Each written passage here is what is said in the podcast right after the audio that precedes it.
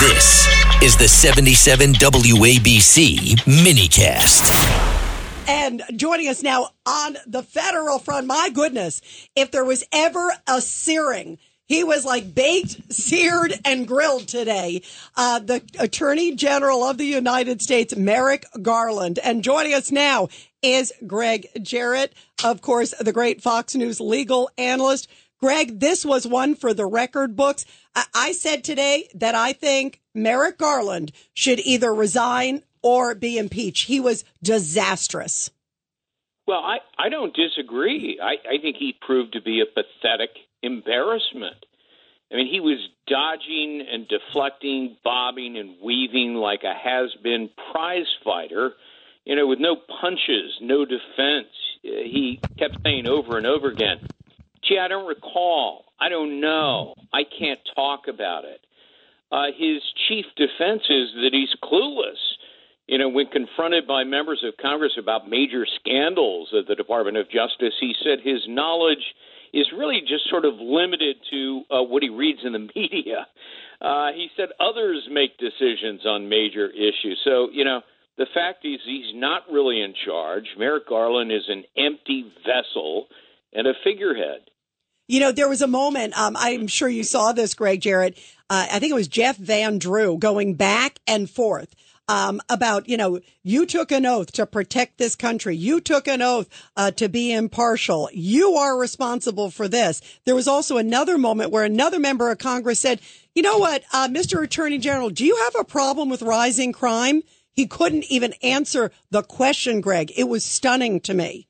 Yeah, you know, and this harkens back to his confirmation hearing, in which I was utterly shocked. I watched it all, and this this seemed to be a guy who was not well versed either in facts or the law.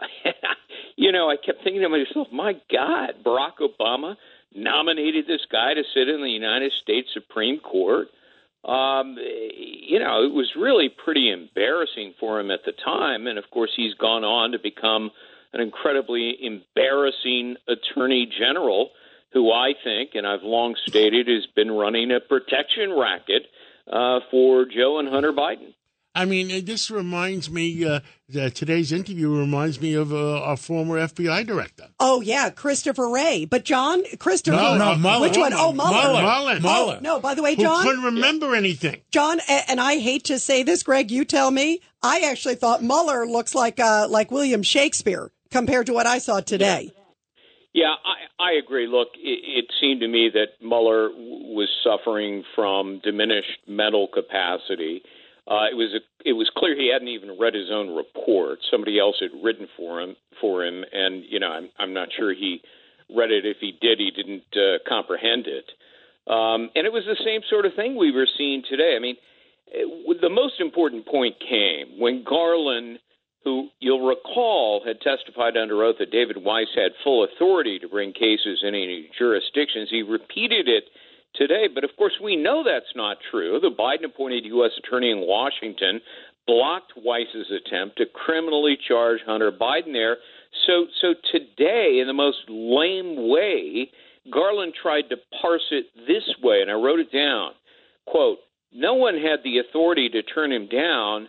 They could refuse to partner with Weiss. Well, those are contradictory statements. If another U.S. attorney refuses to partner with Weiss, then he's he's being turned down. His case against Hunter Biden is being shut down. Uh, so Garland's response today was actually self-incriminating. That's a great point. You know, there was a moment too. Uh, speaking of the Hunter Biden stuff, where uh, I wrote this down too. This was Congressman Tiffany, and he said um, is there a problem? Do you have a problem, Mr. Attorney General? Here's the top law enforcement official of the United States being asked, do you have a problem with someone who is not supposed to have a gun who's on drugs? Do you have a problem with somebody throwing it in a, in a trash can, in a dumpster near a school? Obviously, he's referring to Hunter Biden, but he said, just in general, I'm not going to ask you about a case. Should someone who's on drugs have a gun? I can't answer that. Uh, uh, uh, uh. It was painful, Gregg Jarrett. You know, where does it go from here? Well, and, and it was worse than I mean, he was deliberately deceptive. He repeatedly said that Weiss was appointed by Donald Trump. Uh, Well, that's only half true. Uh, what he left out is Barack Obama originally appointed Weiss as acting U.S. attorney, and Trump kept him on only because he was pressured by the two Democrat senators uh, who insisted on it and were very close to Joe Biden. So, you know, it looks like the fix is in. Where it goes from here, um, Weiss will allegedly testify next before the Judiciary Committee, and he'll refuse to answer any questions about the Hunter Biden case, which is why Garland kept telling members of Congress today, oh, uh, David Weiss will answer your questions for you, knowing full well he never will. And Gregg, uh, this is Rudy Washington. Um, what bothers me about all of this is that I look at Republicans get held in contempt, actually put in handcuffs and thrown in jail. Yeah. Uh, now we see perjury right in front of us. Um, nothing happens. I, I see Manafort went and was put in isolation uh, for FARA violation. And we're talking the same thing, and nobody's arrested. Nobody's thrown into solitary confinement. Uh, yeah, I, I don't get this obvious double standard that the country should see right in front of their own eyes. Well, and your point is so excellent because the FARA violations, the Foreign Agents Registration Act, those are felonies. They're serious, lots of punishment.